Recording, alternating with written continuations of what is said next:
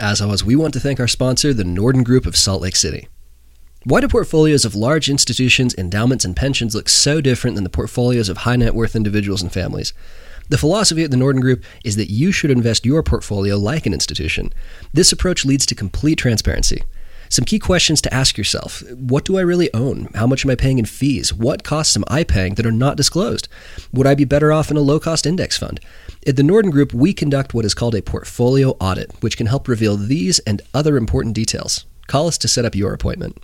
Investment advisor services offered through Townsquare Capital LLC, an SEC-registered investment advisor. SEC registration does not constitute an endorsement of the firm by the commission, nor does it indicate that the advisor has attained a particular level of skill or ability. Townsquare is not affiliated with any other named entity.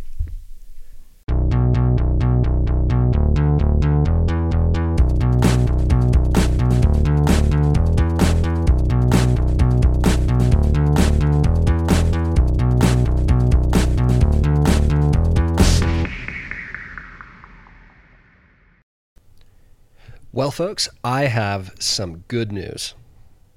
Guess who's back, back again. Shady's back, tell a friend. Guess who's back. Yes, after almost a month, Dan and I are back together in the same place at one time. We really appreciate Miles and Andrew for jumping in. Filling in for either Dan or I. I hope that people missed us. I don't know if they did, but nice to be back here with Dan. As always, thanks so much to the Norden Group for supporting our cute little podcast here. Does it feel good to be back together, Dan? You know, it's been a long time. It's been almost a month. Was it a month about? Yeah, it was about a month. I think three episodes. And again, thank you to Miles and Andrew for stepping in and being co-hosts. Wasn't Miles just awesome? Miles is great, man. I kind of worried. I was listening to Miles. I'm like, he's so much more likable than I am. He really is. People, if I'm going to show up here again. I won't argue with that. I miss Miles. Sure. I miss the days when we had Miles. And then it was actually less intimidating doing the podcast with Miles than with you. Well, thank you. Because he didn't really make fun of me. So well, he should have. Next time, Miles, you can't be back on again until you're ready to make fun of Dan. You're just not ready. Andrew did a good job as well. A quick follow up. I was surprised you were as nice to Andrew as you were. Well, you know, I was kind of like Andrew and I can argue over pretty much anything for pretty much any amount of time, and I know that's not fun to listen to. You can ask our significant others, and they'd confirm. Really quick to follow up, that last episode generated quite a bit of interest. Lots of inquiries about what kind of rider am I and what kind of bike should I buy. Andrew and I have been working on a super nerdy resource that I'm really excited about, and I'm hoping within the month I'll be able to, depending on how much I want to actually work during work hours, I'm hoping I'll be able to get that out to folks before too long. But yeah, thank you for the questions. One thing to point out about that is this system is a system that Joe is developing. Yeah, this is if you go to a bike shop and ask for a class 3 cross country bike, they're going to give you a weird look. Like this is for the idea here is like to make it so that people who aren't bike literate can still make a good bike buying decision, because it's a really fraught, difficult thing to do, and there's a lot of money involved. So I want to make it as easy as possible. And who knows? Maybe the system will take off, and maybe it can be called the Joe system. The Joe system? Should we call it the Joe system now? No. Well, really quick before we continue, there is bike news I want to touch on. The tour is still going on. Quick update if you haven't been watching. It is still a head-to-head. I think Jonas and Poggi are 9 seconds apart. They cannot drop each other. They are very evenly matched. The tour could go either way. I have no idea what's going to happen. So keep watching. It's been really, really good this year. How many stages have they done? 15. Today was the 15th stage out of 21. So we've got a rest day coming up. There'll be another time trial. So really, they're kind of running out of opportunities to drop each other. I think if I had to guess at this point, I think Jonas will win from a long-range attack. If he keeps letting Pogacar get to the line, Jonas is never going to beat Pogacar to the line. Pogacar's got a better sprint, but I think Jonas is a better diesel. So if Jonas wants to win this, he needs to crack Pogacar and put 5 minutes into him or something. If he Pogacar's just been eating away at this lead, taking bonus seconds here and there, beating him to the line. Jonas still looks really good, but yeah, I think he needs to really bust a move and totally drop Poggi on one of these long hot climbs. But watch the tour if you haven't. No significant cross-country news. I do have some local things to talk about. So, yeah, moving to the local stuff. Okay. So, yeah, last week I wasn't here because I was in Pennsylvania for nationals. That was quite the experience, huh? Yeah, it was quite the experience. We had on our way home, they had rain like I've never seen before. I guess they got the county we were in had over 7 inches of rain in just a few hours. Referred to as a 1,000-year rainstorm, right? And I, driving our rented minivan back to the airport, I'm just kind of like, I hope we make it, because, roads kept closing on our way, and they kept delaying our flight. Our flight got delayed, 5 or 6 hours. We sat an hour on the tarmac, and, it was quite the adventure, but Pennsylvania was interesting. It's pretty different from Utah. It was really different, really beautiful. But the heat and humidity was just almost unbearable. It's not the heat. It's the humidity that gets you. It really is. And I had, I don't know, I just never really felt humidity like that before. I learned a lot. I learned that, yes, ice vests are awesome. Yep. Umbrellas are awesome, especially there. A lot of people there had ice vests and umbrellas. The course there was surprisingly technical. Yeah. But East Coast technical, which is a different... We don't really get East Coast technical trails in Utah, do we? We kind of do. Really? It felt a lot like... I would kind of compare it to Kentucky Lucky Chicken. Oh, interesting. It was very different aesthetically, but... Yeah, but it was... the course was super steep, and a lot of the climbs were, super steep grass climbs. And then the descent was fairly gradual, but super technical. Interesting. And so but the thing is that, if this is intimidating you from trying nationals next year, don't let it, because a lot of the bear kids, when they got to the technical parts, they would just almost like they're instructed to, they just hopped off their bikes and ran because it was flat enough that you could run it just fine. You have to remember, the point in a bike race is to go as fast as possible, and in some cases, that's fast as possible. Yeah. Right? In fact, Chris Blevins rode it beautifully. He rides everything beautifully. Yeah, Riley Amos rode it beautifully, but a lot of really good riders kind of struggled riding it, and a lot of kids just kind of preemptively just picked up their bikes, ran. And that is one thing I did learn, that if you do have to run, pick up your bike. Don't push your bike over the obstacles. Pick up your, because that's just pushing back at you and giving you a lot of resistance and stuff. Right. The kids that were fastest would actually pick up their bike cyclocross and run. And, and so it made it pretty doable. It wasn't. It's only July, but it's never too early for a plug to do some cyclocross. It's good for you. I think it was very beneficial for the kids that have had some experience with running with their bikes. So beautiful place. I'd say it's a beautiful place as long as you're in your car with the air conditioning on. Does that really mean it's a beautiful place, though? It was actually a beautiful place. It was really fun. We had an awesome group there. Traveling that far, flying makes it more difficult. But really... I learned that flying with a bike really isn't that hard. Especially with Delta makes it pretty easy. It's just as much as a normal checked bag. I think the team's starting to get more and more bike bags that can kind of be shared and so forth, thanks to those that let riders borrow theirs. But yeah, super fun experience. We had Joe Cochran, Jamerson, Xander. Ben Bigwood had an awesome race. He got, I heard that, I think 18th. Mm-hmm. Breaking the top 20 is a huge deal. But what was more impressive about Ben is after we went to a pizza place and they were serving these enormous pizzas. I can eat a lot. I ate 2 slices. Uh-huh. He ate an entire pizza. Whoa. Which I think is way more impressive than the 18th at Nationals. Whoa. Really? So that was... And Jamerson, now really quick, Jamerson, is he racing in Colombia right now? He is. I was going to get to that. Oh, okay. Did I jump the gun? I was looking at Instagram. I was like, I think I saw that. Yeah. You posted that on Maybird that Jamerson's down in Colombia. I was going to get to that. But sorry to... Kyson was there, raced. Isaac had a great race. Yeah. Just shout out to Isaac. That kid he's just determined. And I think he just loves to see how far he can go. He's... I don't think he's ego-driven. I just think he's just a really determined. Show up, shut up, put the hammer down. Yeah. He's every bit the racer I wish I was. Yeah, exactly. You know? Yes. Just so much motivation and determination. So way to go. It's a tough nut to crack, that U23 type. Oh yeah. That's a hard transition. It really is. That's where most people, I feel like, drop out. Oh yeah. Yeah. The junior to U23 jump's a big one. It's huge. Because a lot of folks get used to being near the front of the pack in U23, and then all of the sudden, you have to start in junior, and then your junior points don't carry over. You have to start over, and then you get into U23, and then get your teeth kicked in a little bit. Yeah, so bravo to him. And then Kyson, another shout out to him. He went and did the Tahoe Trail 100, I guess, the week after nationals. Which, yep. Wow. Yeah, that'd be tough. I guess he was sick, wasn't feeling too good, but. He did it. He did it. You know, so that's crazy, man. Yeah, Jamerson's in the jungle somewhere in Colombia.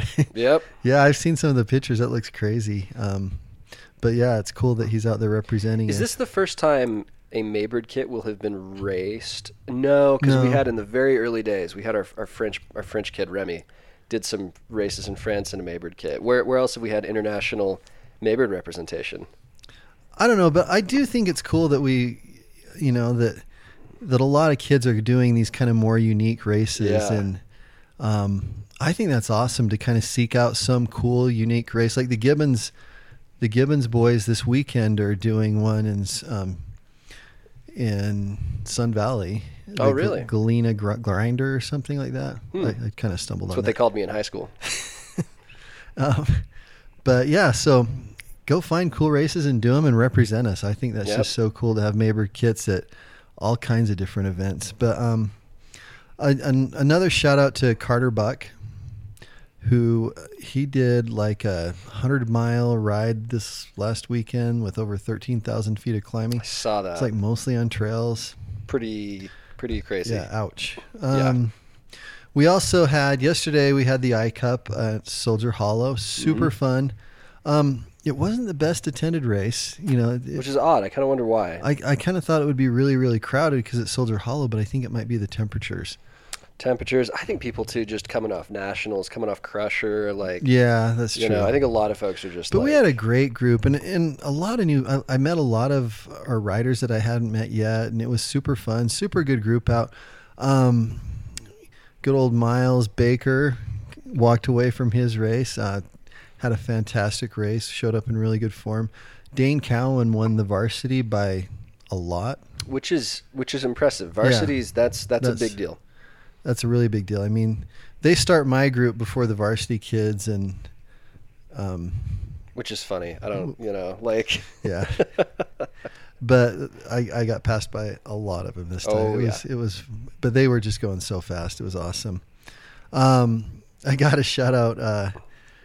Joe Reinhardt and Miles, before my race, they were looking for an umbrella for me because they wanted to cover my head during the sweltering heat. Because I raced at like our race, like this was a long race. It was like 2.5 hour race or something, which isn't. Yeah. I mean, that's almost that's getting marathon, into I would call that it is a marathon event, like technically. But before they were trying to find an umbrella to keep me cool while I was staging, and and they couldn't find one, so the two of them ran out and had a t-shirt above my head that they spread out, and my goodness, it actually felt so good. So, love those guys. Thanks, guys.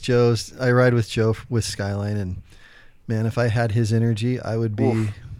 Woof, woof. I'd be able to do a lot more stuff than I can do. Oh my gosh. I love that. And I'll always say, cause like Soldier Hollow was my first ever mountain bike race. It's where it used to be the first Nike race of every year. And I love going there, and I love watching kids race, because watching kids, especially young boys, race mountain bikes is hilarious. It's like the amount of energy and determination and it's like watching a lack of fear. Oh yeah, just rolling the dice and all kinds of stupid stuff. We had lots of a good girl turn. Like our girl riders represented us really well. Everyone did fantastic. It was awesome, fun group. Dawson's sister Aspen Fonger won the varsity girls, which again, big deal. Varsity category I Cup. That's love the Fongers. Good friends of our team. We had Hayden out there too. He had a great race. Yeah. super good rider, one of my boys. Proud of Hayden. Oh. I don't know if Hayden listens to this, but shout out Hayden. Well, I love Hayden's responses to my Strava polls. I always look forward to it. The kid's a genius. So he's a smart guy. But yeah, I love we're right in the middle of the right in the swing of the bike season here. Yeah. It's good. So I'm probably missing some shout outs and some local stuff, but that's just a few things what's going on. If I miss anything, let me know, and we'll really do let us know. There's too many of you now. We are going to miss people. So again, and yeah, go find cool, unique races to do and do them. I think that's just so awesome that, you know, the Gibbons are out doing that and Jamers. And I just want Maybird kits representing everywhere, you know. As long as you're being cool and nice. Yeah. If you're being a douche, then wear someone else's kit. Exactly. Do you have, I know, Dan, that we have a meaty topic today. Do you have time for a quick quiz? Yeah, I do, but my brain's kind of mushy right now, so I won't right do now. Well. So I'm going to do a quiz today. That is a bike history quiz. There's enough news going on. I thought about quizzing it, but I want to shake it up a little bit. I want to test, because you've been riding bikes for what I'm sure feels to you like a long time. When did you learn to ride a bike? When did you start riding mountain bikes? Oh boy! Because you were born in like 1870 something, right? Something like that. Something like that. No, I was. It was mainly in the 90s. Okay, so you came up in 90s cycling culture primarily. Yeah. Okay, and that feels like a long time ago. In fact, I actually, that bike of mine that I used to ride back in the 90s that Andrews restored, and I got on that thing. I'm like, oh my goodness, how did we ride this on worse trails than... Well, because we were at the Salt Lake Crit last night, and Andrew and I were riding our bikes around, and I got off my Factor and hopped on that, and I was like, I think I'd rather do a mountain bike race on my Factor than your old Trek. Like, yeah, you know, and that's, and really doing some research here, like that's a pretty recent bike. That's a good segue to my first question, Dan. When was the first bicycle invented? Do you want to give me a year? Oh, like 1680. 1680 is incorrect. That's nope. Okay, just tell me what it is. So it was 1817. Okay, see, I was kind of... I hate it. Don't you hate it when you like have some really cool thing and like, guess what? And then somebody guesses a crazier thing, and then your thing seems lame. Well, I was thinking it was going to be like... Because I'm like, maybe cavemen had some type of a bike that... No, this is defined as a vehicle with two wheels for a single. I'm like, yeah, if they got two rocks, like, and put like another rock on top of it, that could be a... That would be a stack of rocks, Dan. No, it was invented in Germany in 1817, which is crazy. Just put that in perspective. If you were born on the day the Declaration of Independence was signed, you'd be 41 when the first bicycle was invented. Okay. Like I guess this is old. This is an old invention. The first bicycle with pedals, I think, is more interesting though. Okay. First bicycle with pedals. 1910. No, 1853. So still very, very old. Okay. First ever documented bicycle race, or official bicycle race. 1920. 1868. Whoa. No, 1920. Cycling was an old sport in the 1920s. Okay. This has been around forever. Terrible. First ever mountain bike. Probably in the 70s. Give me a year. 76. 78. Okay. So when you were born, mountain bikes weren't a thing, huh? That's kind of crazy to think about. Wow. First bicycle suspension. Was it Rock Shocks? No, this is a trick question. In 1888, somebody built a full suspension bicycle. Oh, okay. And there's a picture of it. I'll show you. It's crazy. But no, like commercially available suspension came around in 1982. And I don't think it was Rock Shocks. It was someone I'd never heard of. Throw out first disc brakes. Okay. This is the most complicated one. There's several different answers. I would say... 2003. No, so 1950. There were in the 50s, people were welding disc brakes onto their bikes. The first commercially available disc brakes were 71, and the first hydraulic, like modern mountain bike disc brakes, came around in 1987. Wow. So, but they were pretty niche. They didn't. I mean, people were riding rim brakes into the 2000s. You know, almost done here. First tubeless tires. 2003. You're pretty close. So technically 1928, somebody did patent a tubeless bicycle tire, but Mavic really kind of came out with mountain bike tubeless in 1999. And then the last one here is the first dropper post. I'm going to say 2003 again. No. 1984, Joe Breezer actually had, you could get a dropper post on those bikes. They don't look like what we would consider a dropper post, but it was a mechanism that did allow you to quickly lower your seat post in about 3 seconds so that you could get it down for descents. The first dropper post that we would recognize was invented in 1998 by the Kindshock people. So KS, they invented the modern dropper post. I didn't realize that. So crazy stuff. Like bicycling is an extremely old sport. It has been represented at every single Olympics since the modern Olympics has been around in the 1890s. We're on 115th or something tour, something crazy like that. So, really interesting. I'd never read much about that before. I did pretty terrible. I did too, though. If you would have given me all those, I would have missed every single one of those. Interesting stuff. But we should move along because you were saying to me before this episode while you were prepping that a lot of people go to med school for 10 years to cover even little bits of this topic. We're going to touch on something really, really huge today.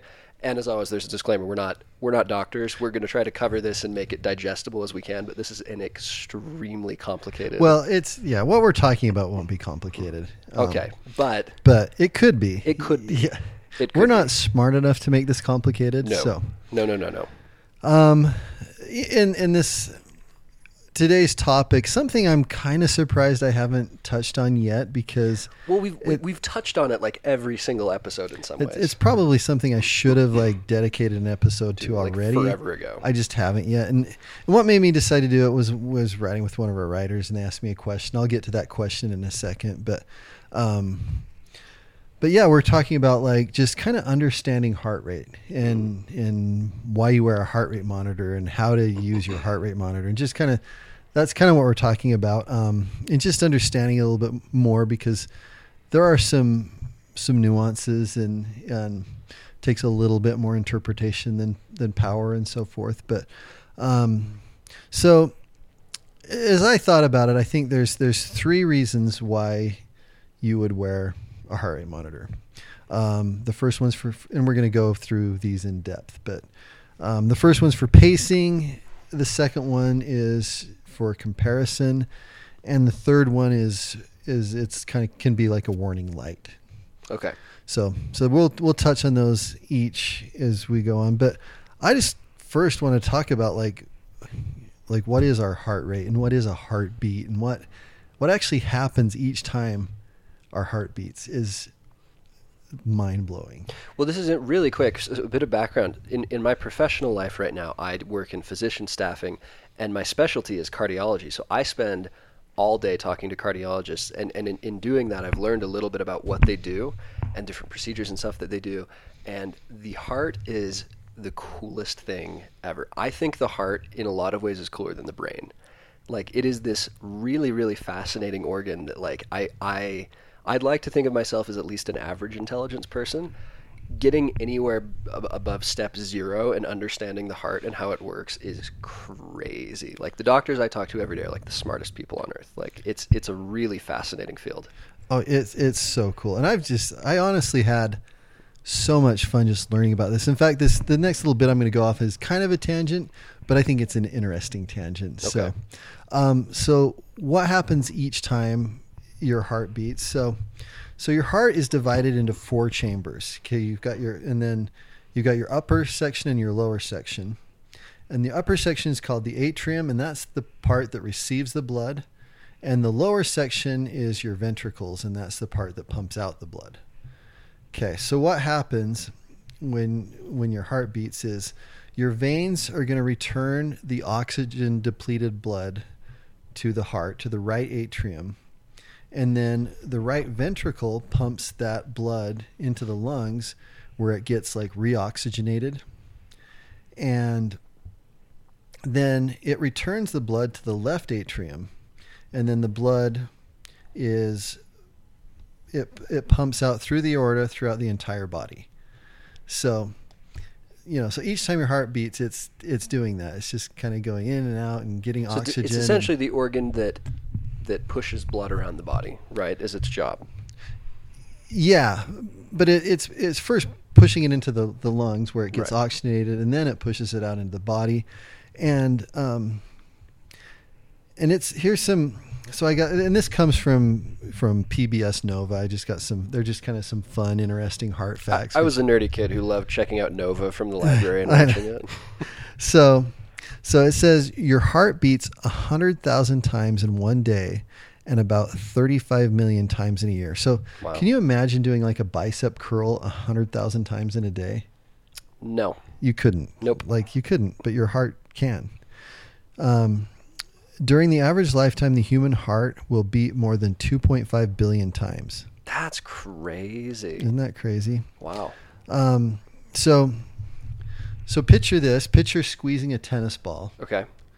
That's about how hard your heart has to squeeze to pump the blood. Yeah, because blood's a pretty viscous. It's pretty thick. It's pretty thick, and there's quite a lot of it. Like we're talking about moving, you know, something that's almost as thick as maple syrup through a pretty large space constantly.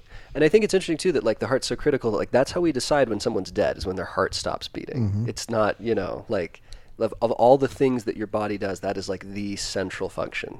And according to PBS Nova, which who would question, right? Even at rest, the muscles of the heart work hard, twice as hard as the leg muscles of a person sprinting. That's crazy. Isn't that crazy? That really, really is crazy. Another interesting thing, the aorta, which is the largest artery in the body, is almost the diameter of a garden hose. Capillaries, on the other hand, are so small that it takes 10 of them to equal the thickness of a human hair. Wow. That's really, really crazy. Really? Because I knew capillaries were small, but I kind of imagined them being like maybe like a needle, like the thickness of a needle. But we're talking like an order of magnitude smaller than that. Huh? That's crazy. Wow. It is estimated that an athlete's heart can pump up to 8 gallons of blood per minute. Wow. And especially and during like intense exercise. And during what we do, it's got to be at least that, right? 8 gallons per minute? So at rest, our heart pumps about as much as like a kitchen faucet. That's a huge amount. Whoa, at rest? At rest. Really? I mean, like think about like the pumps you use when you're filtering water. It just right. Like a kitchen faucet that pumps quite a bit at rest. During exercise, it can be about 6 times that. 6 times that. Wow, that's crazy. So the heart is just super cool. It's just, and the interesting thing about it is like it never gets to rest, like until you're dead. You know? Well, I think we should point out is I think I'm correct in saying that heart disease is the #1 killer in the United States. Like that is the #1 cause of death in the United States is heart disease, right? And it's interesting that like most muscles, like you have to rest them, you know, right? Like when they get tired, like you cannot ride your bike constantly for your whole entire life. Yeah. It's impossible. And it's like the heart really doesn't rest, and in fact what makes it stronger is exercise, right? Like which is almost kind of counterintuitive, right? That like somebody who takes it really easy on their heart is going to have heart problems. Well, an interesting thing about that, this is totally a side note, is really like people that exercise, even though like your heart rate increases while you exercise, people that exercise throughout their lifetime, actually their heart beats less than someone that doesn't exercise because like, right. Cause your resting heart rate so much. Yeah. Lower. When you exercise, it increases it decreases your resting heart rate. And, you know, even if you're like athletes, they'll exercise, you know, a couple hours a day, right? The rest of the time, the other 22 hours of the day, if your heart's beating even a little bit slower, that adds up over time. Yeah. Right? Which actually, you know, improves longevity. So interesting. Yeah. So exercise is good for the heart. Interesting. Okay. Yeah. So yeah, hearts are super cool. So yeah, we'll just talk a little bit about like heart rate monitors, cause that's something we as cyclists deal with. And, you know, let's maybe start off for those that might be new listening to this podcast, you know, like why do cyclists wear heart rate monitors? The reason I did it first is because other cyclists did. Like that was literally the reason I went out and got one. I was like, I guess. And I'd there's that number. I don't know what it means, but there it is. It actually kind of looked cool. You know, when guys are like climbing, they got hot, they zip down their jersey and you see the heart rate monitor. It looks kind of cool. And like I remember like when I got one and I put it on, I could see the little LEDs blinking through my underneath my jersey, and I felt like Bionic Man or something. Iron Man, Bionic Man. You're from like a parallel universe where there's like different superheroes. I don't know. Famous, he has the power of wearing a heart rate monitor. So, but I would say for most people, the purpose of a power meter. Different episode. We already go back and listen to that one. That was pretty good too. The purpose of a heart rate. The monitor. Purpose of a heart rate monitor is for most people is for pacing. Right. You know, it kind of helps you know which zone you're in. So because like you can't judge that very well. Like there's a lot of times where I'm feeling like, oh my gosh, I'm working so hard, I'm dying in my hurry. It's in like zone 3, and we'll probably get onto what that can mean later on. And then there's other times where I'm like, you know, oh, I feel great. This is awesome. I'm flying today, and I'm like, oh wow, I'm in zone 5. You know, so I think like that's the biggest thing for me is like especially in a race. You know, when you've got all the adrenaline pumping and everything, is you can look and have like an actual number and be like, this is how hard my system's working right now.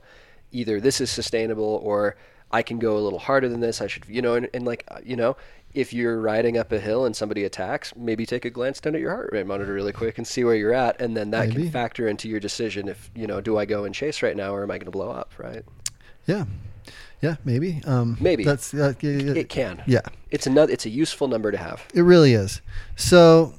Again, for those that are new, typically what you'll do is you'll get your heart rate monitor, and heart rate monitors they're not that expensive. They're like $60-$70. They can be very affordable. And you don't actually have to have a bike computer to use one. You can just pair it with your phone. There's a bunch of free apps. You could pair it with your phone.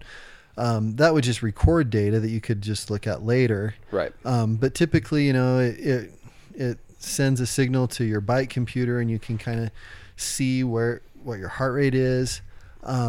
Typically what you'll do is, you know, you do like kind of a 20-minute all-out threshold test to kind of find out what your threshold heart rate is. And then in like TrainingPeaks or Strava or Wahoo or all the different apps, you would enter your threshold heart rate or your max heart rate if you know it. And then there's some different formulas that'll kind of estimate your different zones, which kind of represent physiological areas that you're training at, but you know, and then you can look at your computer and you can kind of see what zone you're in. Right. If anyone needs help with any of that, just reach out. Let me know. Right. We've done it. We did an episode on zones, right? Not really. Maybe we should do. Is that another one of those topics that's just so broad it kind of comes into every episode? It kind of comes into everyone because I do have a favorite zone, which we might shout out here. Let's name the zones, name the Pixar movie. Just kidding. So carry on. Yeah, and basically these zones are just kind of a percentage of that threshold heart rate. Right. And I mentioned that usually it's kind of the average heart rate of a 20-minute time trial. For most people that I work with, I just kind of like almost look at ride data, and TrainingPeaks will kind of help pick out your a threshold, you know, so they don't really actually test it. But anyhow, really quick, heart rate is different person to person. You could have two identical people like that are the same speed, but one of them could have a heart rate that like they regularly get over 200 beats per minute, and another person could rarely get over 160, right? Like this is a personal thing. Like if you hear somebody saying, oh, my heart rate's at this, that really doesn't mean anything for you, right?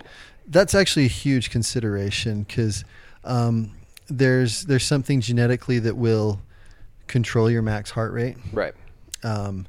And we'll actually talk about it in just a second. But I've known athletes that are really, really fast that have a max heart rate of well over 200. Right. I've also known athletes that are really, really fast that have a max heart rate of 160. Because I have a friend in high school before I understood heart rate well who would he would hang out above 200 beats per minute in a race, and I was wondering like, is he just going harder than me? Does he have this ability to go harder? And I realized like it's totally different, right? Like those don't like if somebody says, oh, I'm going to be at this heart rate for intervals, that doesn't mean that's where you should be. This is a personal thing you have to test and figure out, right? Oh yeah, and if you look online, there's all these bogus formulas for like you take your age and minus whatever. Yeah, they are totally bogus. Don't even you really kind of have to test it or field test it, you know, just kind of like keep track of your data and observe your, you know, like kind of observe what you've done to really know what yours is. You can't use a formula to figure it out. Can't use a formula, can't use someone else's. Yeah. Yeah, because it's a huge range. You know, like Joe said, some people's max heart rate can be 160, some can be well over 200. Yep.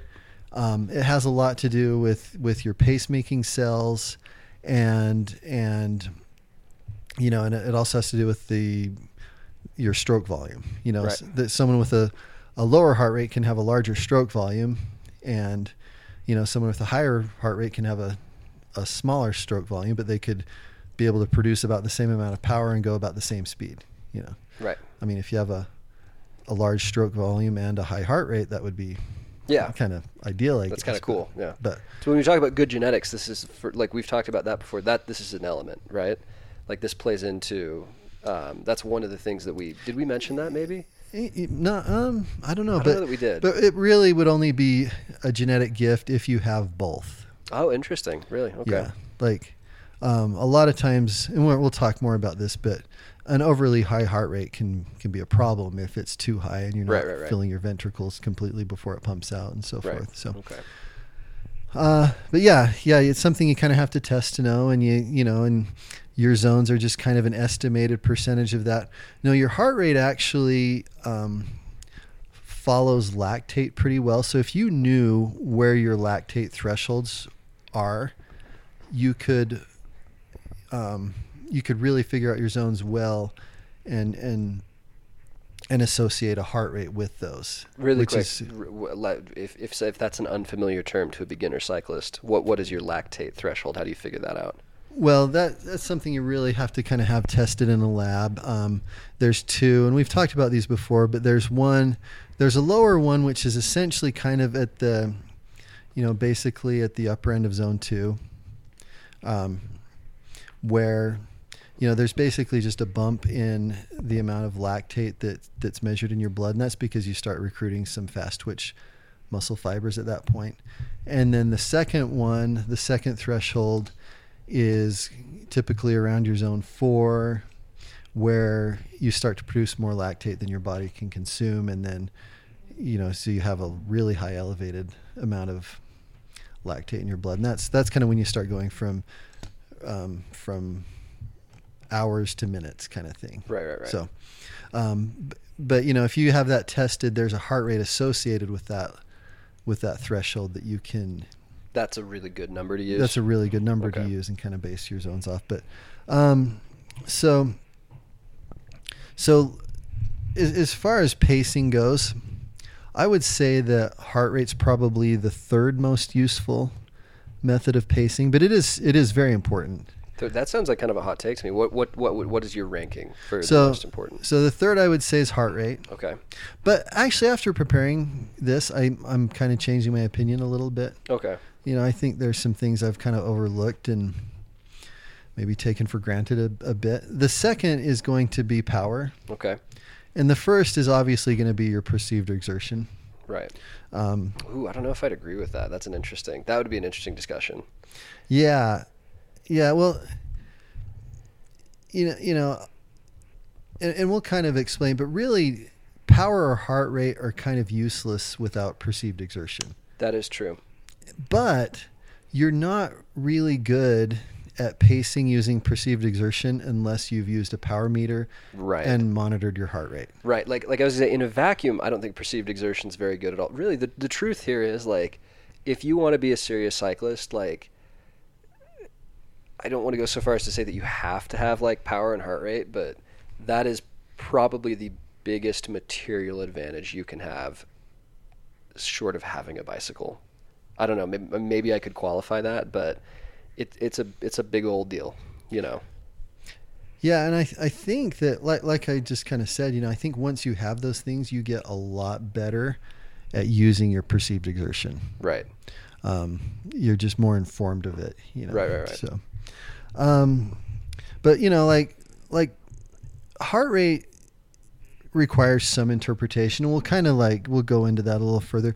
Power is just power. It's super easy. You know, It's like, you push hard on your cranks, you spin them fast, you look, and it tells you how many watts you're doing. There's this, like, 400 watts is 400 watts. It's kind of, it is what it is. Right. You know, heart rate, it's not like you're really trying to get a higher heart rate when you're riding a bike. That's not really your goal. Right. You know, and, you know, and in fact, we kind of talked about like the max heart rate. That's something that really can't change or improve. I mean, a lot of people probably never hit theirs. Yeah, that's true. Most people probably never really hit it, huh? Especially sedentary people. I mean, most cyclists probably have hit theirs at some point, but I mean, normal people probably don't really know what it is or haven't really hit it or don't do anything that would cause them to hit it. Right. But it's not something that training can really improve. Tapering can a little bit. Oh, really? Like, yeah, like when you're detraining or tapering, it can increase your maximum heart rate a little bit. Interesting. But just like 3 or 4%. It's not much. Not a huge amount. Okay. Yeah. So your max heart rate kind of is what it is. Interesting. Okay. Yeah. So like with heart rate, you know, it's kind of like you set your heart rate zones, and they essentially, the zones should stay the same pretty much all year. You don't really, you shouldn't really ever have to change them. Right. What does power change, zones you might want to change. Power zones you have to change all the time. Right. But what is changing is the amount of work you're able to do at that given submaximal heart rate. You know, like... that's going to improve, but the heart rate itself, like, you know, say your zone 2 is like, you know, 120, 130 beats a minute. That's probably kind of low, maybe. I don't know. Yeah. But, you know, but you can do like, you know, you can do like 180 watts at that, but then later you're still doing that same heart rate, but you can bump it up to like 200 watts or something. Right. You know, so. And just conceptually, like that, like if you took me and an identical rider who weighed the same, we're on the same bike, we're going up the same hill at the same speed, we will be producing the same power. But if my clone is in way better shape than I am, his heart rate might be lower than mine, even though we're producing the same power, going the same speed. That's the distinction here, right? Which is kind of why power and heart rate, like, it's not like one is better than the other. They do two. It's like a hammer or a screwdriver better. It's like, are you trying to use a hammer or a screw? Like they're different complementary things, and you should really probably have both. So you both weigh the same. Both you're going the same speed. But he's in better shape than I am, right? We'll be producing the same power mathematically. Like physically, it's going to take the same amount of work to get us up the hill. But my system might be working a lot harder to produce that amount of energy to get me up the hill. You know, and your heart rates could be totally different because one could have a larger stroke volume than the other. I was saying we're clones. We have identical hearts, but he's in better shape than I am. This is a really convoluted example I was trying to use. Yeah, so, you know, so one would maybe have a higher perceived exertion than the other. And right. Or how about this? Like me doing a climb in December versus July when my fitness is different, right? Like same gear, same equipment, same weight. The amount of work to get me up the hill is the same, but if I'm in really good shape in July versus December, my heart rate might be higher. I'd be working my system harder, even though the power is going to be the same. Yeah. That's probably a better. The clone was a stretch. Well, and let's kind of talk about that, the comparison of heart rate to power and heart rate to perceived exertion. It's actually, because any of these things are almost useless in isolation. Like I think power is kind of useless in isolation. Heart rate's kind of useless in isolation.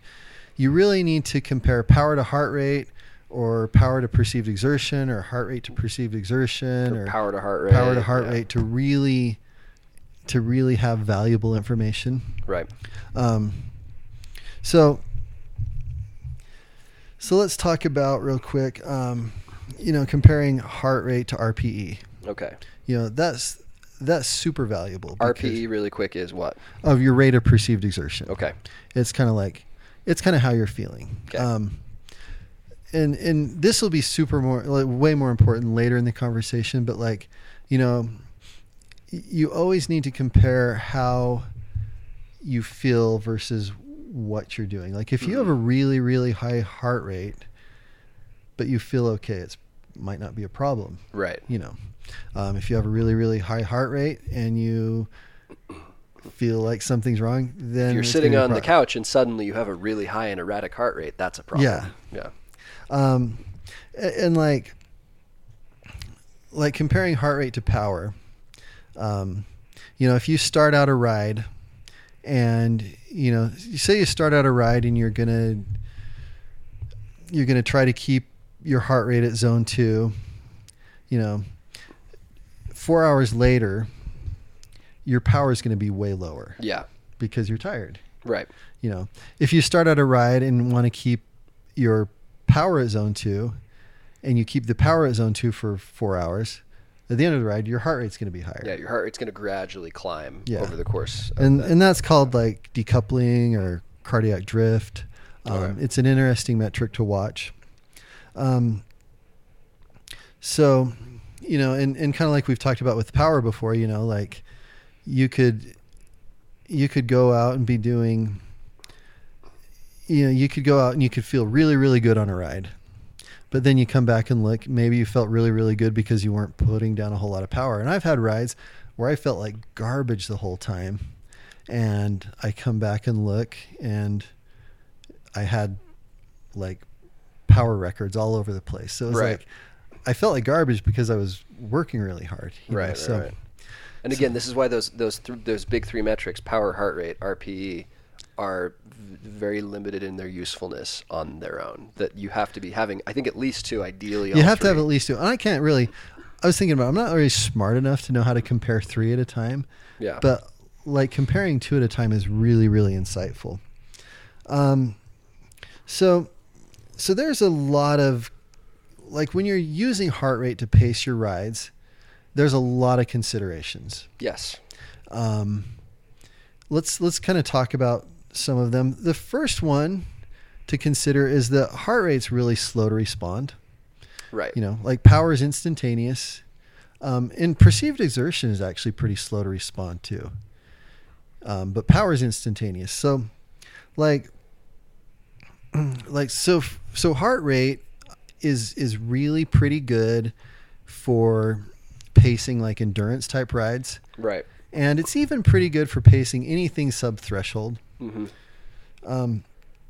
What it's really, really bad at pacing is short efforts. Right. So like 30-30s, probably my favorite workout. You cannot use heart rate to pace a 30-30. It doesn't work.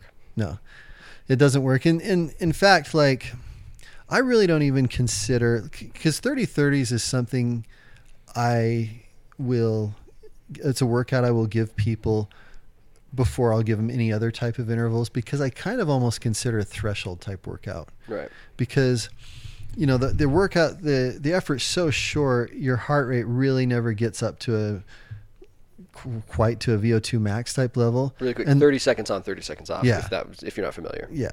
And then your recovery is only 30 seconds, so your heart rate really never gets a chance to come down very far, so it kind of just stays kind of yo-yo, maybe slightly. Yeah, it yo-yos a little bit, kind of right around the threshold, but not area. In like a useful way. Like you couldn't look at it and be like, okay, I'm going as hard as I should be. Yeah, you can't. Yeah, you couldn't use your heart rate to pace that. You really, if you don't have a power meter, you would just kind of use your rate of perceived exertion to pace those, and you know, and your heart rate would just kind of hover around a threshold range, even though your power is going above it and below it. The heart rate is just kind of hovering there. And when we say power is instantaneous, most of us, when we see power, we're seeing a 3-second average, because like if you just saw your raw power number all the time, it's super jumpy. So we use power smoothing with most bike computers, where you can see, okay, over the last 3 seconds, I averaged 230 watts, right? With heart rate, like you said, like when I did a 5-hour ride yesterday, and I'm like, this is a lot of climbing. I want to make sure I don't really go much above zone 3.5 or whatever. Like over the course of that 3 hour long climb I'm doing, that's a really useful number, and power might actually be less useful there, because power, like I'm riding snowbird, right? Like if there's a really steep switchback that I'm going to need to get up, there might just be like a 400 watt minimum to do that, right? But I know that if I'm looking at my graph, I'm like, okay, look, my heart rate really has stayed pretty close to the 3.5. I'm pacing this correctly. Where if I was like, man, I'm at heart rate zone 4.5 and I have been for the past 20 minutes, that's I have to back off, right? And like you're trying to do a 5-hour ride at zone 3.5. Well, no, okay, I should explain that we were climbing up Little Cottonwood, and then we got to the Big Mountain Trail, mm-hmm. right? That's a really steep, difficult climb. You can't do in zone 2. So I'm like, I want my heart rate to be as low as possible. You're trying to keep it sub threshold. Exactly, trying to keep it sub threshold. Yeah, like where heart rate is, like that's where heart rate comes up. You know, like if I'm playing around in zone 5. If you have to get up some really steep, you know, if you have to do Puke Kill really quick on a ride, probably not going to be able to keep it in the power zone there. But like watching the heart rate for those big long efforts is where it becomes useful. Absolutely, you know, and so it's really, you know, it's really good for zone 2 rides. The one thing is though, you can't just use the heart rate to pace it. You've got to use perceived exertion as well, because as we mentioned before, you know, like. You can have a zone 2 ride where you keep the pressure on the pedals and cadence really, really steady for the whole time. Or you could like smash on the pedals every once in a while. You can be bouncing between zone 1 and zone 7. Right. And your heart rate still might show that you're in zone 2, but those are entirely different rides with a completely different lactate response. Right. You know, and ideally if you're doing a zone 2 ride, you really don't want elevated lactate because that interferes with your fat metabolism, which is part of the benefits of a zone 2 ride. So, so you really have to incorporate rate of perceived exertion with your heart rate to pace it. And Helena is the one that actually, I was riding with her group a while ago, and she came to me, who, by the way, she was nominated as the classiest Maybird rider, along with Joe Cochran, if you guys remember. Yeah, I think that's correct. Very, very deserving. Mm-hmm. But she was telling me, she's like, hey, Dan, you know, I tried to do a zone 2 ride by heart rate the other day, and it was so hard to keep it in the heart rate. It was really frustrating. I'm like, you know what? Yeah. It is. It really is hard. So I want to talk about that just for a second about, you know, how to use a heart rate monitor to pace our zone 2 rides. And the whole key really is when you're doing that, it mostly should be done by feel and occasionally be calibrated by checking your heart rate. Yeah. You know, but most of it, you should be trying to ride so you feel like you're in your zone 2. And when you feel like you're in zone 2, just glance at your heart rate just to see if you are or not, you know. And I think the more you do that, the better you'll get. And if you have a power meter, you do the same thing. You know, you'd still, most of your zone 2 ride, you shouldn't be like staring at your power meter the entire zone 2 ride because you're going to drive yourself crazy. Right. You know, but most of the time you should be going by feel and just use either your heart rate monitor or your power meter to just kind of calibrate it. So also, along with pacing zone 2 rides with heart rate, another thing that's super important to keep in mind, and this is something that I think most high school riders kind of tend to get backwards, is you actually want to pace your ride so that at the end of your ride, your heart rate's a little higher than the beginning. And let me explain why. So we've talked before about, you know, when you do like a long endurance ride, part of the benefit of that is you're riding for hours and hours, your slow twitch muscles start to fatigue. When they fatigue, your type 2B or your middle twitch, your faster twitch fibers start kicking in and acting like slow twitch fibers and eventually kind of convert over to becoming more slow twitch, which is a huge adaptation that comes from doing long rides. Well, when that happens, your heart rate actually increases when you start switching over to faster twitch muscles.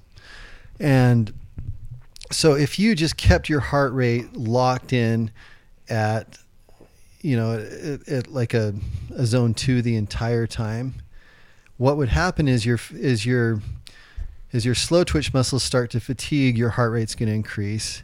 But if you keep it at that same heart rate, you're not going to really work hard enough to allow your fast twitch muscles to kick in when they're supposed to. So, like your power is going to drop off. Yeah, well, yeah, your power is going to. You talk about this like it's an algebra equation. Like if this stays constant, this is going to drop. But if this goes up, then that might stay constant, right? Yeah. Okay. Yeah, definitely. Like if you keep your heart rate constant, your power is dropping. Right.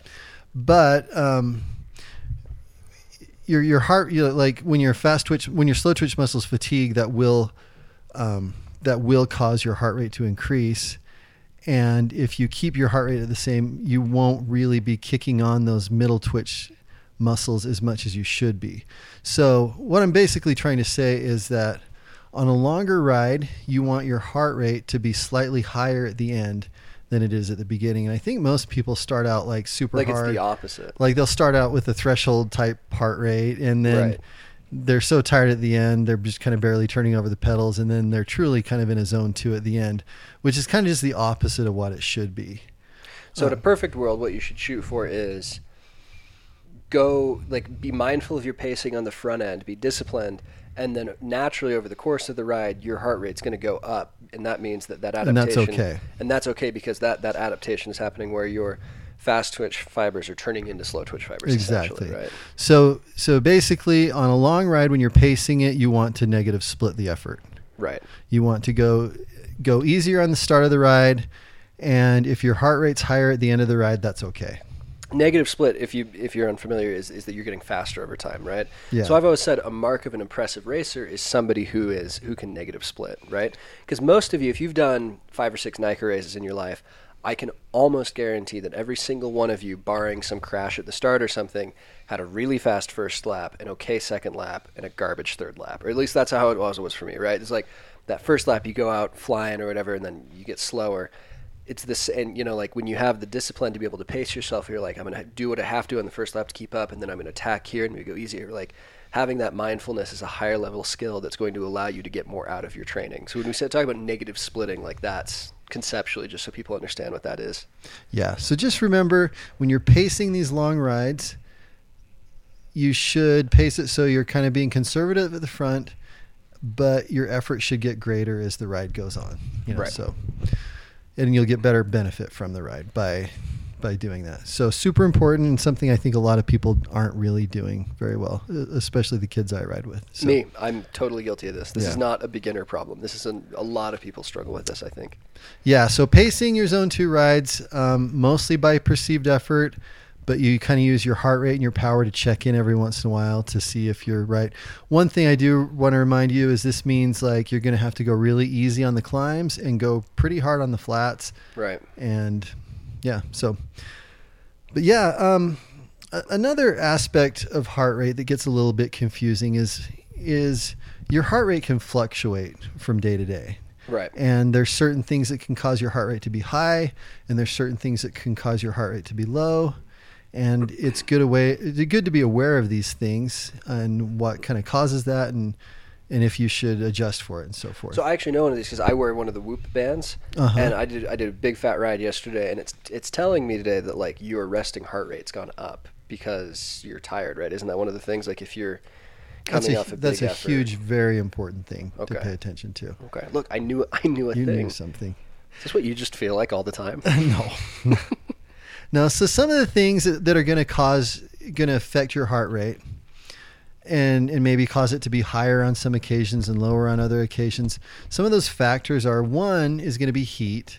Right. When it's hot, your blood is being sent closer to the surface of your skin to help you cool off and not so much to your working muscles. You're getting less blood to your working muscles. Your heart's going to beat faster to accommodate, to compensate. So, you know, if you're racing on a hot day and your heart rate's a little higher, that's why. Don't panic. Yeah. Hydration's huge. If you're dehydrated, your blood plasma volume drops and you have basically less blood to circulate. So your heart's going to pump faster to circulate what blood you have. So hydration is a major cause for your heart rate to increase. There's also illness. Sometimes if you're coming down with something or you're sick, it can cause your heart rate to increase. If you see someone cute out on the trail, that can maybe cause your heart rate to increase. So this is like an interesting thing for me is like, and this sounds really obvious, but like if you ever like almost fall down or like trip and then you feel that rush, like in your heart, it's almost painful for a sec. Like you feel like your heart responds really, really quickly to something like that. But that's kind of like acute heart rate increase versus like we're talking about but that is a good point. I mean, then that is stress, which is the next one I was getting to. Stress is one of the major factors of why you would have a higher heart rate one day than you would another day, because what basically controls how fast our heart beats is our autonomic nervous system. We've talked a little bit about that before, but that basically just means kind of our involuntary nervous system, you know, the fight or flight type thing. So when we're stressed, our sympathetic nervous system releases catecholamines, which we've talked a little bit about before. Epinephrine's one of them. And these cause our heart rate to increase when we're stressed. And the idea is like evolutionarily there that like you have some kind of danger that you have to deal with, and so your body starts giving you the tools to deal with it. Needs to be more alert, aware, right? Yeah. Okay. Increases blood flow and so forth. Or like if you're a kid and you get called to the principal's office, like your heart rate shoots up because there's some scary situation. Oh yeah, or if I had to give like a talk in public, like I hate doing Zoom meetings. I get so nervous when I'm doing Zoom meetings for some reason. Your heart rate's like, going to be rate's going to be like 100 beats a minute when, you know, my resting's like 60. And I'm not exercising, I'm just stressed. So what are some, like on the opposite end, are there any things that can make your heart rate be not artificially low, but like anomalously low for some reason? Well, so we do have the parasympathetic system, which is what, you know, when we're relaxing, it releases acetylcholine to lower our heart rate, and that's when we kind of repair and digest. The ultimate time for that is when you're asleep. Okay. Another thing about being asleep too is you're like lying down flat, and it's a lot easier for your blood to circulate when you're laying down flat rather than when it's having to take it up and down. Oh, I guess that's true, huh? Yeah. So to answer your question, sleep is probably the best way to. Okay. I mean, being low on sleep could greatly affect your heart rate and your resting heart rate. But that would make it higher, right? Yes. So basically, like, there's a lot of situations where you can be like, huh, my heart rate seems unusually high, and that can be heat, stress, recovery, whatever. But are there ever going to be times when you're like on the bike, you're like, whoa, my heart rate's really low? And does that ever happen? Yes. And that's when you're kind of in trouble. Okay. So your autonomic nervous system, the fight or flight thing, the next stage is exhaustion. And when you reach exhaustion, your autonomic nervous system, which kind of controls your heart rate, makes it faster or slower as it needs to be, it kind of gets worn out and just gives up. And so what happens is it keeps your resting heart rate really, really high, but your maximum heart rate, the heart rate you'd achieve during exercise, it's unusually low.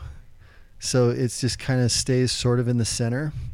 And if you ever notice that you've got a high resting heart rate and you can't get your heart rate up during exercise, that means you need to rest. Okay. Is that's like a critical, you've made a mistake, you need to rest, or like that's just a good benchmark for, okay, it's time for rest, but nothing to, is that like a sign that you're overtraining? No, it's like early stages of overtraining. Okay. And it's and if that's one of the cool things about monitoring your heart rate is you would notice that. That's true. You'd have no idea without a heart rate monitor, huh? I mean, you might feel like crap too, or something. Well, the interesting thing is sometimes when people are in this state, they can have amazing performances because this is basically like peaking is kind of just the beginning of overtraining. Really, you're just kind of on the edge of that cliff there. And so sometimes like you might have just this amazing race where you're just faster than you've ever been, but your heart rate never got very high.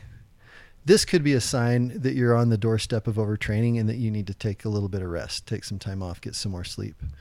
So yeah, your resting heart rate and being able to get your heart rate high during exercise is a really important warning light to overtraining. And one of the major reasons everyone should be monitoring their heart rate, because like if they're starting to have trouble, you know, a coach could go back and look at some of the data they recorded, notice that their resting heart rate's high, maximum heart rates or threshold heart rates are low, and it's a really good warning light of overtraining. One of the best. So, because I have felt that a few times where I'm like, whoa, like I feel like crap and I'm having a really hard time getting my heart rate up. Like that is probably that means. Yeah, probably need some sleep, or you need, you know, it can also happen just because you're stressed out. Okay. You know? Like if I had a really stressful day at work and then I go try to ride? It could be, you know. It basically just means your autonomic nervous system is just exhausted. And the most likely cause of that is you've done a little too much and you need to rest. You could have done too much training, too much life stress, too little sleep.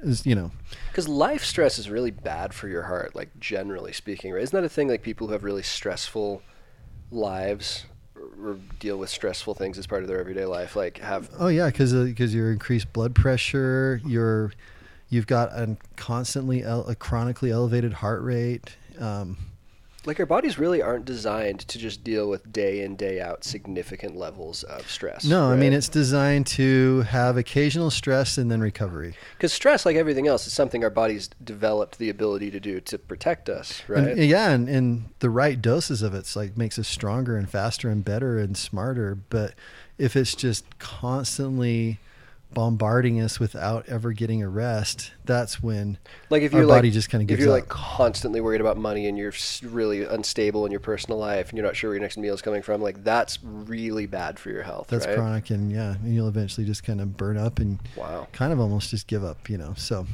yeah, I mean, stress is beneficial if it's followed by recovery. And so I guess this is probably a good time to point out that like if you are in a period of life, you're like, if you're going to med school or something, or if you just had your first kid, like your body's already dealing with significant amounts of stress that will affect your performance on the bike, right? Is that too broad? Yeah.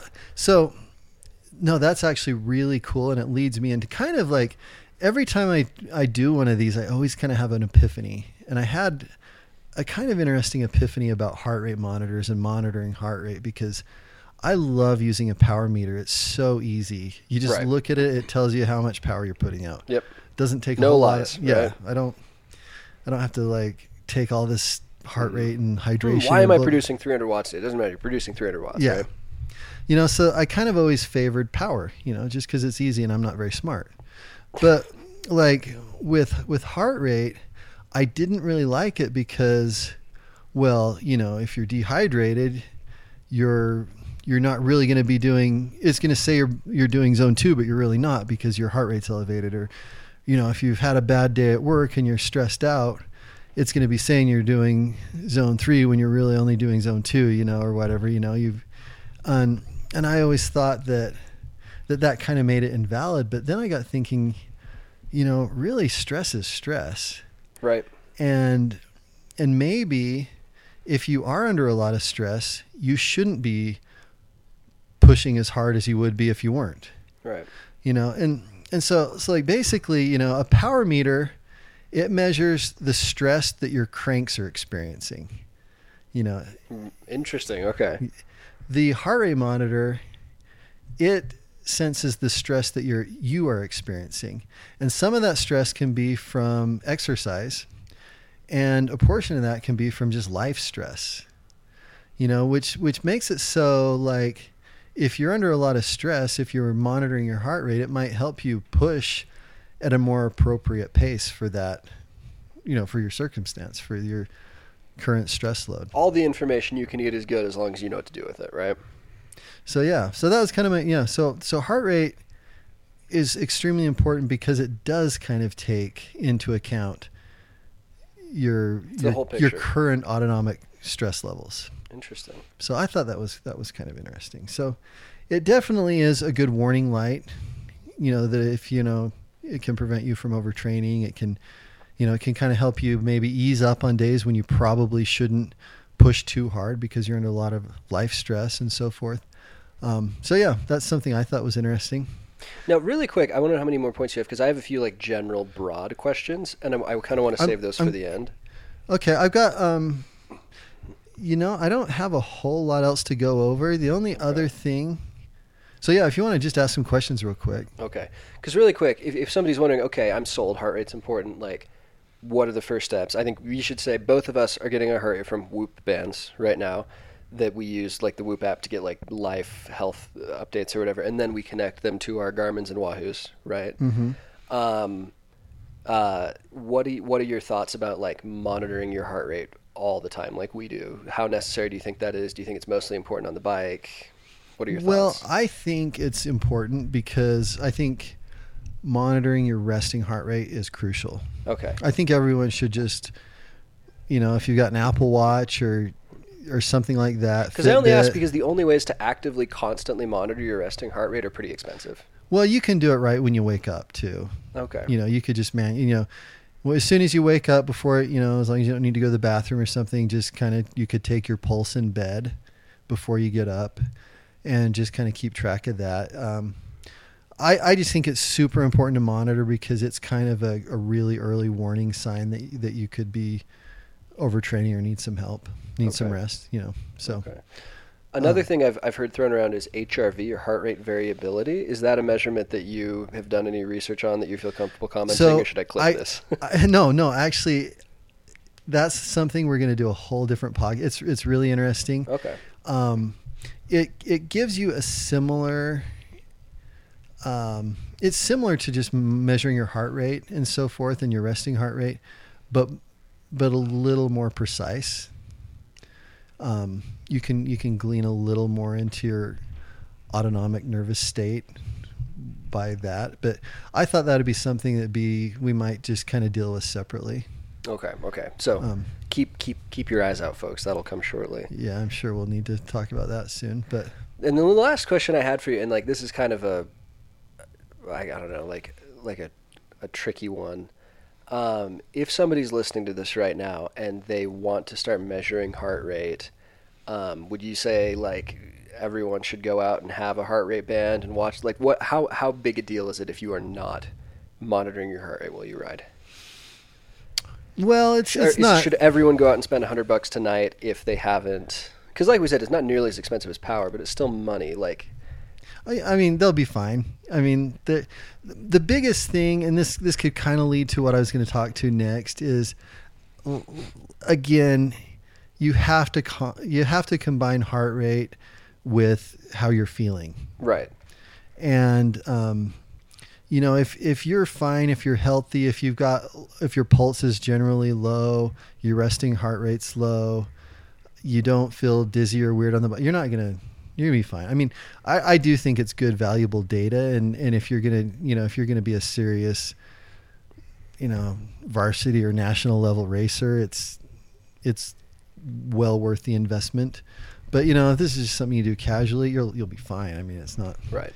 But really, so what you're saying there is like if you are invested in your performance, it's because we are power. It's like power is super valuable data, but it's expensive data. Like you have to pay a lot to get a power meter. Like a heart rate monitor is pretty darn cheap. Yeah, I would get a heart rate monitor before a power meter. Okay, but I think ultimately you should have. I say all three, but one of them's free. Right. And I should say, like, from a gear perspective, I'm thinking you could probably pull this off for $60. Yeah. You don't have to go out and buy a Wahoo or a Garmin. Like, those are fancy and they're expensive. Like, you could, like, my first bike computer, I think, was $80. Yeah. And you can even, like, track it with an app on your phone. Like, Strava probably even keeps track of your heart rate data and stuff. It does. Yeah. For all your rides and stuff. So you can go back and see. You can't look at it while you're riding, but you can go back after and see. Right. Oh, my heart rate was concerningly high or didn't get high enough. You could still go back and look at it. It's $60. You kids are, some of you guys are riding like $10,000 bikes. You should be able to.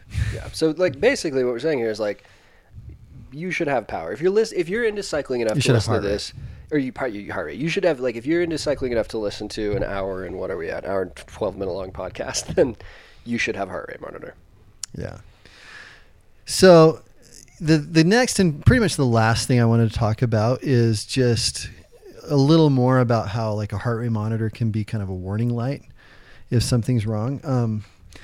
I was at a Pro XCT race and we were in the feed zone, and those feed zones are really exciting at those, those UCI level very chaotic, races. Yeah. Very chaotic. And a rider comes through and he slams on his brakes. He gets in the feed zone. And he's like, "Coach, my heart rate's 212.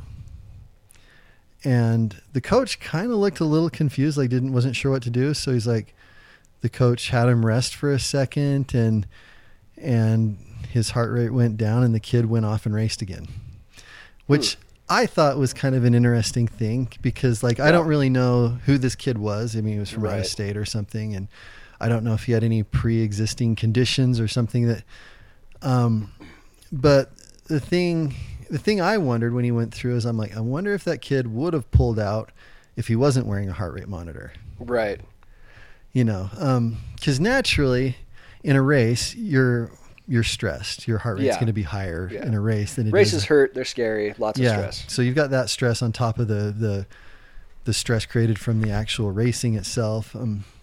And I'm like, I wonder if he would have pulled over if he didn't have a heart rate monitor. Yeah. And so that's why, if your heart rate monitor reads something unusual, you need to pay attention to how you feel. And if it reads something unusual and you're feeling like a pain in your neck or your tightness in your chest or a lot of unusual anxiety or you've lightheaded, dizzy, something's off, you call the ambulance to come get you. Right. You know, like, you take it super, super seriously. Because with this kid you mentioned, like, if his max heart rate is 210 and he's hitting 212, that might be slightly weird. If my heart rate hits 212, you call an ambulance. Because the highest I've ever seen is like 189 or something, right?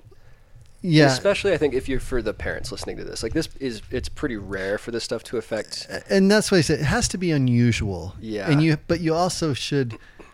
You would probably feel something too, along with that, like a lot of anxiety or lightheadedness, or like you're going to pass out. We say probably, not in every case.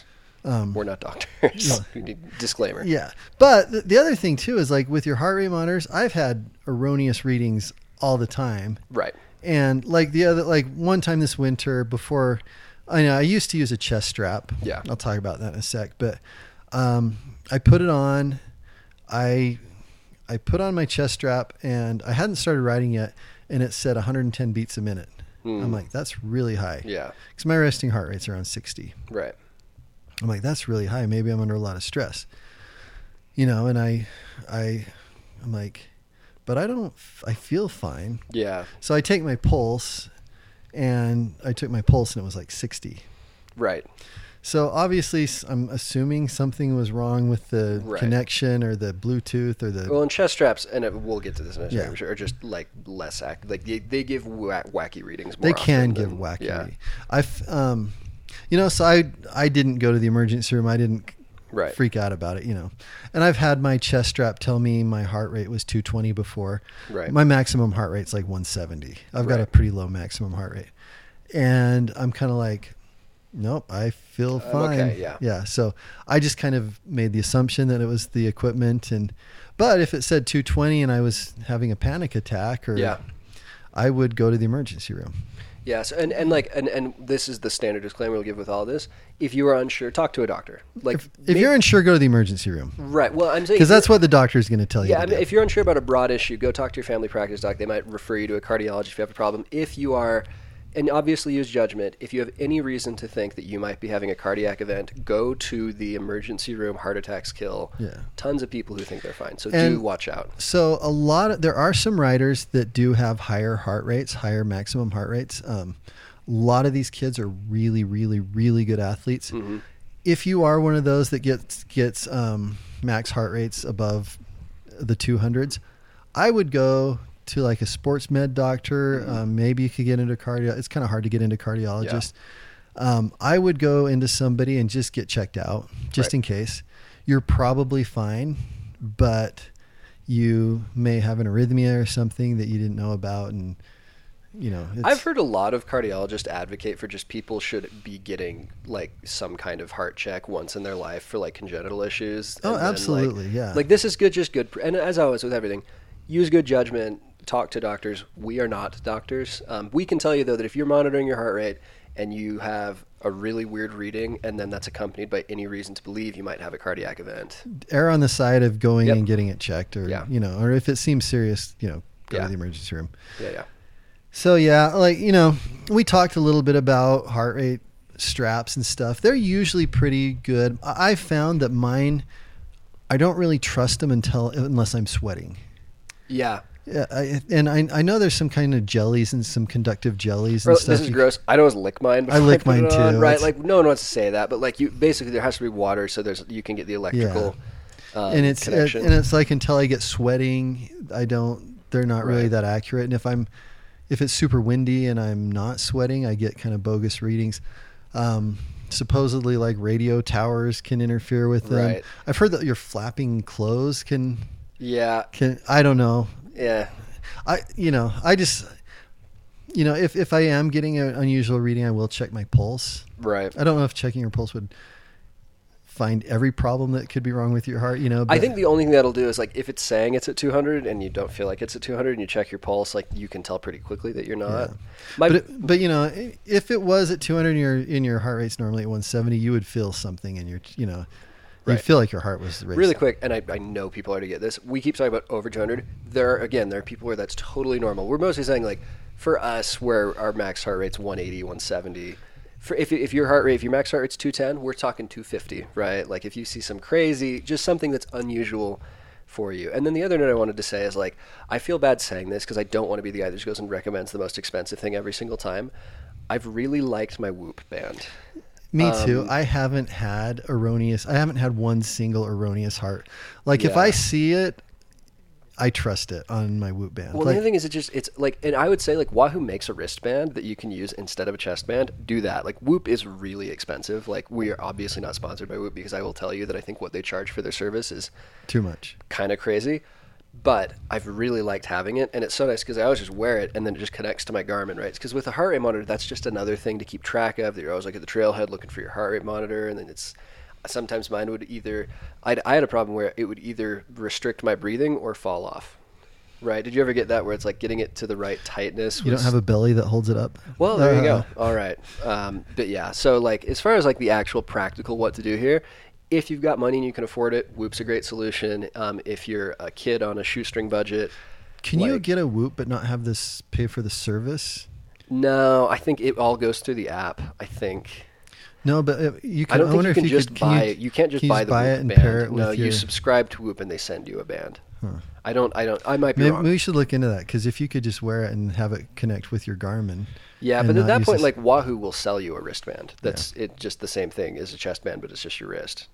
Which is interesting, because I always thought chest bands were better, but my experience has been my Whoop's been better than my chest band. But really quick, cool tip I just remembered: shop for bike computers on eBay. That's my latest tip, because everyone has an old Garmin where they got the new one and then they want to offload the old one. Like, any bike computer that's come out since about 2015 is going to be pretty great and have all of the connectivity that you need. If you're on a shoestring, go buy a Garmin Edge 25, like the tiny little cube one. Like, Nino used that forever. You don't need a big fancy one. See, like, a used Garmin chest strap's probably $15 on eBay. Like, I think that's Joe's pro tip. Well, thank you. Shop around there. You're welcome. So, just to kind of wrap things up, power's awesome. Power's easy to read. Power's easy to understand. It's awesome. Heart rate is also awesome. You can actually, and by kind of using the two together and comparing them, you can really get a good insight into your training performance. The nice thing about heart rate is that you can really kind of see inside and kind of see what your body's dealing with internally, which is extremely valuable. And, use it to pace your rides. But again, perceived exertion is kind of the key, and the heart rate and power, just kind of tune that up. And on your long rides, give it a try, guys. It's not that hard. Start out easy. It won't kill you. And then let your heart rate kind of creep up gradually and finish the ride stronger than when you started it. I think that adds magic to the long rides. It's something that I know very few people that have the discipline to do that. The searing eye contact you're making with me right now, I feel very called out, Dan. But, yeah. And as always, final disclaimer, like, talk to doctors about issues relating to your heart. And I also say, like, take care of your heart. It's like, your heart's the best, so freaking awesome. That's like this so morbid. Statistically, it's the thing that's going to shorten your life the most if you're not taking care of it. Riding, that's probably the best sell on riding bikes, is it'll add a decade to your life, probably. Oh, yeah. Yeah. And it'll make all those decades better. Right. More expensive because you're like, well, I don't know. I don't know. That's probably a toss-up. Anyway, we really appreciate you guys listening. One final exciting announcement. If Amazon comes through, we will hopefully have new microphones next week. We do want to invest in this podcast and make it a quality product. The microphones that we're using right now are bad. So you've probably heard over the past couple weeks, one of our voices will sound different. One of them will sound louder. I've been doing my best to edit around that, but it's difficult. If all goes well, I'm hoping that next week our voices will sound more even and more clear, and I'm very excited about that. So what's the magic word? The magic word. I doubt anyone's going to get to this point. If anyone gets it, oh my gosh, I'll Venmo you $1. If you can, everyone who texts me with the magic passcode gets $1. And today's magic passcode is Venmo. If you text me Venmo and your Venmo handle, I will Venmo you $1. Okay? Alrighty, folks. We will be coming to you next week, hopefully with new mics. I will probably be $4 poorer is my guess. And everyone ride safe, and we will talk to you soon.